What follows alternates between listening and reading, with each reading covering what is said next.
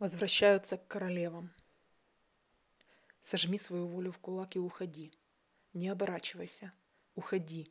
Забудь все, что связывало с ним. Ведь каждое воспоминание – это болезненный укол в сердце. Иди вперед. Живи. Заставь себя наслаждаться и получать удовольствие.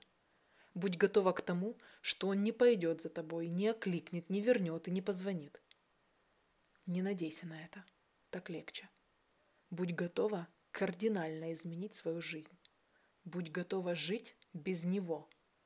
Вы поставили точку в предыдущих отношениях. Вдвоем. С этой точки начался новый отсчет. Только теперь он не обязательно должен быть одним на двоих. Твоя задача жить вопреки. Своей низкой самооценке, сомнениям. Не звони ему, не пиши. Ни словом, ни жестом не подавай вида, что думаешь о нем.